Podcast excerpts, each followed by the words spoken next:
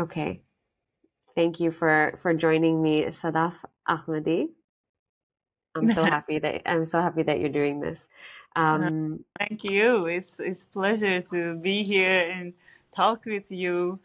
Uh, I personally wanted to talk with you, and uh, not only this thing that I I would like to tell uh, you and your audience, um, but also uh, I wanted to know your opinion, and it was yeah, that's I was interesting. Curious about that. Thank you. So I read about your story in the paper, and I'd like to hear about this because the last few weeks in your life has been a lot going on. Um, but you, yeah, I'd like to just hear it from you as this artist, Iranian artist that live you live in Borås. Yes, I Yeah. live in So Borås, and um, uh, I, I immigrated to Sweden three years ago at 2020 in lockdown, and um, then uh, then I, I lost all my community because I was uh, studying and working in cinema since uh, I got to university and then graduated. So for people listening, um, when so you that's very interesting. You started in, in documentary and film work. That's where you started, and now you've moved into this installation work uh, Mm. and um, Fine art. yes, like art, fine arts. So can you explain to the people who are, listening what this concrete means to you in terms of Iran's history? Like explain what the art is because I've seen it and I think it's fascinating. What you have these plates of concrete on the wall and what's mm-hmm. behind the concrete and why you chose these people behind the concrete because there's two installations there's this one and then we'll talk about the second one but i find the concrete and the history of how you explain it to be really really interesting so if you explain that Thank you. Um, No, really. Um, and uh, I hope that you can uh, see it from close and participate in it. But let's uh, not jump further. Um, yeah. Uh, so uh, the the con- the concrete that I found uh, that is very much related to my feelings. Uh, then it became uh, like something that it was in the history of Iran uh, at least uh, for four decades ago that um, protesters and oppositions uh, to Islamic regime they've been arrested by uh, by by the regime and um, and um, so many of them thousands and thousands were killed and because uh, they uh, recognize that they might not be um, um, believing in the same Islam that they believe, or they don't believe in God, or uh, they have like different beliefs uh, in uh, religion. Uh, they they are not um, deserving a proper uh, grave. Uh, so they Mm, executed them, they killed them, and uh, put all their bodies in a mass grave close to Iran, mm, Tehran, and uh, covered it with concrete. And no one were allowed to go there or put a sign or even a flower uh, on the on the ground. And nowadays, there, there are so many people like the uh, their uh, wives and children. They go there and they try to do um, um, different things, and and it's different now. But it, it was like that for long, for so long. And even when I talk with them, with uh, with uh, some of some of my friends are uh, from the families of. Um, victims and uh, they, they say um, they are gone no one remember them and uh, mm, that's really hurtful and then uh, i found a relationship with something that i felt from myself and then uh, i was deciding to put my picture uh, over the canvas but then uprising happened and i saw all mm. these uh, people that they are getting killed for the same reason for protesting and um, for saying that we have rights and we we believe in freedom of expression yeah. uh, they just get killed. It's like if i was in iran i would uh, be killed too. It was like uh, I, each of these uh, people that they are getting tortured killed and kidnapped they are me. So what's the use of me using my picture? These are my me. So i used their picture. But it was yeah. very difficult because at the same time that it was happening and there were a lots of information from iran and a lots of picture that uh, was posting on instagram because instagram uh, became the only way. I mean, Twitter yeah. was also in between, but Instagram was the most popular. That everyone found one only one uh, social media to post their loved one's picture, and uh, and I was all the time searching, and it wasn't pleasant. Of course, yeah. it, it, was like uh, like something was all the time choking me. Mm. But still, I wanted to do that, and and I knew that people in Iran are in my condition uh, in compare with them is like I'm in mm-hmm. heaven and I am like oh I'm so sorry. And they are the ones in the front. But uh, it doesn't meant to me that okay so I am useless. Uh, so I wanted to do that. I wanted to mm. amplify their their vo- voice and uh, use their uh, all these pictures that I could find in Instagram over uh, canvases and I choose the uh, square uh, size of the canvas because it looks like an Instagram window that mm, that's interesting uh, yeah. that uh, that that afterwards um, Instagram never uh, came back to the normal Instagram for me and yeah. so many other people Instagram wasn't fun anymore and uh, yeah so this yeah. uh, was in uh, so so it, it, was like one month after the uprising that uh, i've got a call from from uh, La Maison du Chapitre, uh, which belongs to Galloway family. Basil Galloway called me and asked about what is happening in Iran, and I said I am angry. I am uh, trying to do a project, but there are so many obstacles. And he said, Come over here. I give you a, an artist residency and a space, and you can have time to focus on that. And at the same time, because I'm working in a in a school, Montessori school, and uh, my boss Susan Johansson uh, was um, knowing about whatever is happening. She was insisting that you have to go uh, to That's this art residency. Yeah. yeah, she supported me for three months and said, "Just go and come back. I saved the." Uh, yeah. job for you it's uh it, it, it, I, I definitely she she supported me very much and uh yeah so I uh, went there and uh, showed it to to uh, in two different uh, exhibitions, and then at the same time, in during the artist residency, uh, Chador, uh, which was the veil, and yeah. that one also was produced in that time. Over, um, it was a personal expression to all this for me. So let's but let's talk about Chador, this sculpture, because it's this sculpture that has got you in the spotlight and was almost being censored because of the Quran, because of the situation in Sweden right now, the Quran burnings and the terror. So, what is explain to me the sculpture and what it means to you, and then explain to me if you felt censored or what your thoughts were about maybe not letting this exhibition happen. Mm-hmm. Um, uh, yeah, the the Chador uh, section was um, was is the root of what is happening to people right now. Mm-hmm. Um, they uh, be, um, because there's an explanation about that. Of course, in uh, in the rules of Islamic Republic and rules of Islam, uh, girls become uh, an adult uh, to the religion when uh, a girl becomes at the age of nine and so they celebrate uh, for the girl. Uh, they can have uh, they they should cover their hair and body with chador, and um, then after that they they are adults. They have to um, pray mm-hmm. to God five times a day, do fast, and all the other things. That's why when a girl like like Mahsa Amini becomes 22, she has to cover uh, everything and she she has to uh, do all of this. And if she is not uh, in their standard and they are allowed to beat or or torture yeah. or uh, kill that person. Uh, so it was very necessary, and it was very connected to myself uh, as a person who was there and who experienced that, and who was raised with all these uh, regulars and laws.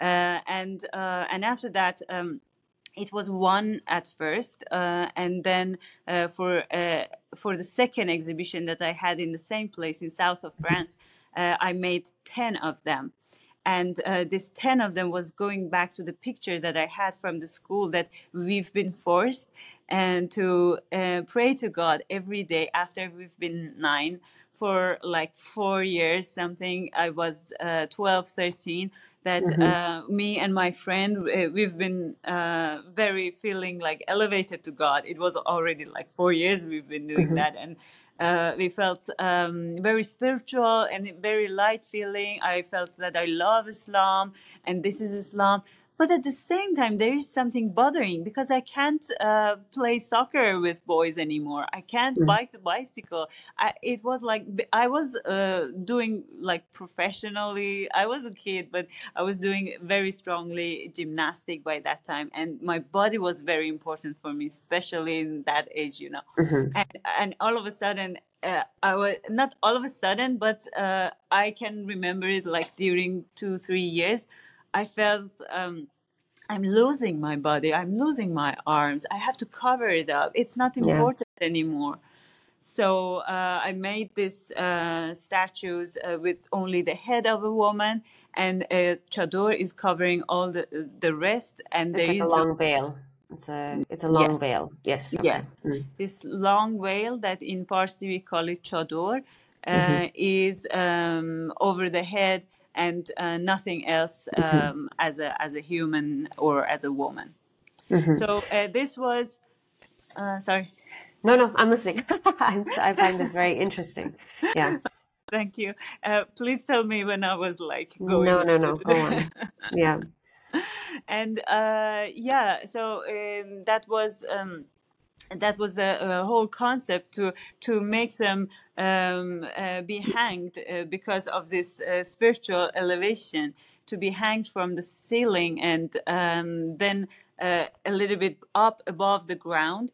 And Okay. uh, people uh, could be uh, able to walk uh, between them to feel surrounded by them because it's different when when you feel like okay i know what is right. I know uh, what i should do with my life for example. But when you are surrounded by opposite uh, then you are in minority and you have to choose. There is only two ways that you have to Mhm. choose one way in between that you want to join the, the majority or you want to be left alone and still uh, doing what you think is right. From from what I understand, then the chador ex, um, sculptures has a lot to do with spirituality and a restriction of spirituality. Why do you think that that became such a polarizing thing, though? Why do you think that? If that's because I read that you say clearly over and over again, this is not a criticism of Islam, criticism of political Islam. But why Mhm. did this exhibition become so controversial? If what you're sort of talking about is spirituality and maybe not controlling that for a woman and letting her express her own spirituality. Yes, exactly. Uh, uh, this is uh, this is about the rules. Um, that's why I put it concrete over the chador, uh, Mm. because uh, Islam, by what I was seeing uh, in the family, in my family with my grandmother, for example, Mm. or my friends, that uh, any everyone that they uh, consider themselves as Muslim, they they are not uh, into forcing anyone to have the same belief. And uh, they respect everyone with any belief even uh, people Mhm. that they don't believe in god or uh, uh, whatever religion that they want to believe. Um, that's the spirituality that i'm talking about. And it doesn't have any relationship with uh, politics and rules. It's just for a person inside um, the heart and it I feel that because I was there when I was like 12, 13, and uh, I know that it feels very good for that person that believes in um, that kind of Islam. But the, when the politics comes in between and make the rules that you have to cover your uh, body, you have to uh, pray five times a day to be called as Muslim, you have to do that, that, that, and then uh, in after that uh, then it's politics that is ruling over your beliefs. And uh, right now, why it, it became so sensitive, mm, and I am trying to insist over that, that it's not. Um, anti-Islam thing that I am saying. It's anti-politics that is ruling Islam because the politics of Islam wants power, and it doesn't leave any room for other beliefs or other religion but uh, we are uh, we want to live in democracy and every religion has to have their own Mhm. space and their own peace so uh, it's not uh, right to uh, i mean eh, me in my opinion as an artist uh, I want to express that that uh, in my opinion, it's not right to just put the attention to any religion specifically, like one individual religion, Yeah. and then others uh, should be quiet because they are Yeah. um, frightening Yeah. because uh, because they want to do something uh, that it, it's exactly like uh, like uh, I am working in, in in the school and we have like from one year old uh, to 17 years old and and I see uh, that um, that very smart teachers uh, working in the in the uh, förskola in um, in the mm, like um, how do you call it uh, the first years that Yeah. uh, they, they are in the school uh, like uh, when two kids are um, fighting uh, with each other and struggling. Uh, one of them, uh, mostly one of them, is uh, doing the annoying thing to the other one. Yeah. So, uh, so first I see the teachers go to the uh, person who uh, does the annoying thing, and they say, "Stop it! Stop! Stop Mm. making uh, this annoying thing. That's annoying." And uh, then when the kid stops, then the other kid starts to shout that yeah th- this this one was uh, annoying me very much. But uh, if uh, the second um, kid uh, uh, keep going like that that's the time that say okay we know that you're hurt but stop it please okay? Now Yeah. we are in, in an understanding about each other and then let's talk and then we talk about it i see the, uh, of course the society is so bigger and it's not like Yeah. simple like this but we are still having that kid inside and it's from time to time it's very good to just go back to the same simple rules maybe Mm. Well, I'm a feminist, and I, I, my personal belief is that it's really hard to reconcile feminism with religion. I don't think religion advances women's rights, but every individual woman has to have that discussion with herself. But to have the discussion with herself means she has to have the freedom to have that discussion and the freedom to express and to create art. And this is what I think is very important to like that I think is important to women and feminism is we have to protect we have to protect a democracy that can allow women to be women and allow the spirituality if we want to be spiritual to be there in us. So I do I, re- I read the articles that you were quoted where you you said when there was an attempt to kind of shut down this exhibition you said you felt like you're in Iran again where you can't express yourself. And this is really important because the half the population like women can't express themselves in Iran. But I don't want to just point to Iran. There's many countries. I'm from Sri Lanka and we had a civil war. And I know what it's like for my parents to rise up against the regime and the government and to face death threats and to flee the country. So what you're saying is that why should we restrict this our expressions? Now you feel like you're in Iran. So explain to me how the process has happened. So they restricted you. They tried to give you a basement i think a black box. You said no. Um, now you have a new place but why you have you have to protect this expression here. And and yeah just why you think that that's important to you as an artist and as a woman uh, female artist. And i would say as a working class female artist because you're working very hard and you're working in montessori i work also in elderly care and i run a podcast and i do comedy. And this is the life of a woman. We work and we want to be free and work and express ourselves. And i think that's really beautiful that we just Bravo. hardworking artist.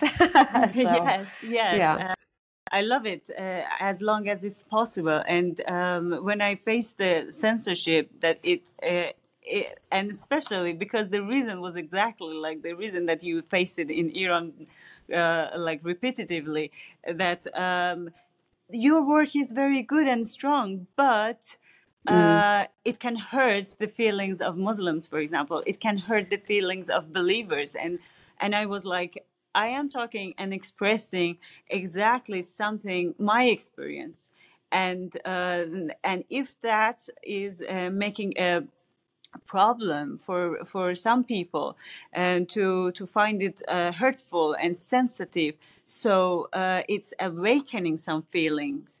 And uh, so th- so it means that there is something there. We cannot Mhm.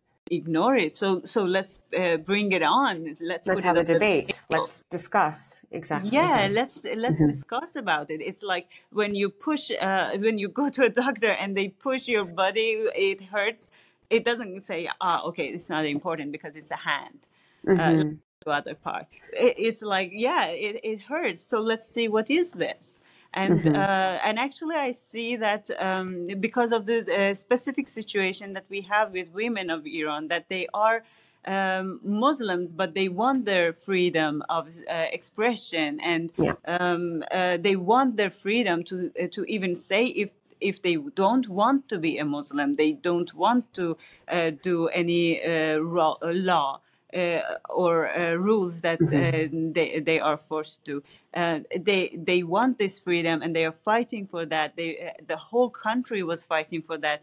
Uh, and uh, not only women, men also got killed and executed, and Yeah. still they are in prison. So it's uh, it is a feministic subject, but it's more like a human's right, Yeah. uh, of Mhm. course, and it's like uh, they are all completing each other, and it's a human's right to have this freedom. And if it's uh, in a country uh, that is um, one of the most important countries in freedom of, of expression, if I, because I am talking about a sensitive subject uh, and because of safety matters, I get censored, that's a big, uh, big deal. And that's why the whole Sweden, whole Sweden, uh, is uh, talking about that, is supporting my work, and is I'm uh, really glad about that. I'm very glad. me too. I am Mhm. so surprised. I knew that theoretically, and I've been living that like everyday life, but it wasn't so bold like this. Uh, and and one day uh, between in in last week that uh, it was like really overwhelming. But uh, one day I was so panicky and I was so stressed, and I was like, I I never thought that it can be like this, but uh, it's happening right now. But all of a sudden, uh, a lot of articles uh, came out, and a lot of friends were just sending me a lot of uh, text and articles and newspapers. And Hannah Gran, uh, that she was. Um, um, she was the first person who uh, interviewed me, and she was writing about the whole situation and then uh, I was like, "Oh my God! It's like the pack of wolf are now screaming for me and supporting me, and and and me by me, it, it, it- yes, I am Sadaf Ahmadi now that they are supporting me, but they are supporting freedom of expression Yes. through me Yes, that's and important. that was that was uh, really and i'm i'm saying that and i i You get goosebumps goosebumps. because Yeah. because uh, because it's very precious that the society be so aware uh, and so sensitive about uh, something like that that in iran for example i was facing that and my friends and so many people are uh, in prison for example because of uh, this um, uh, matter uh, and still they can go on with their power. But here they've been like fighting against that. And and i am really happy. I am lucky. And i am uh, grateful for that. And and and i would never uh, leave this way, uh, path of freedom of expression because this is something that we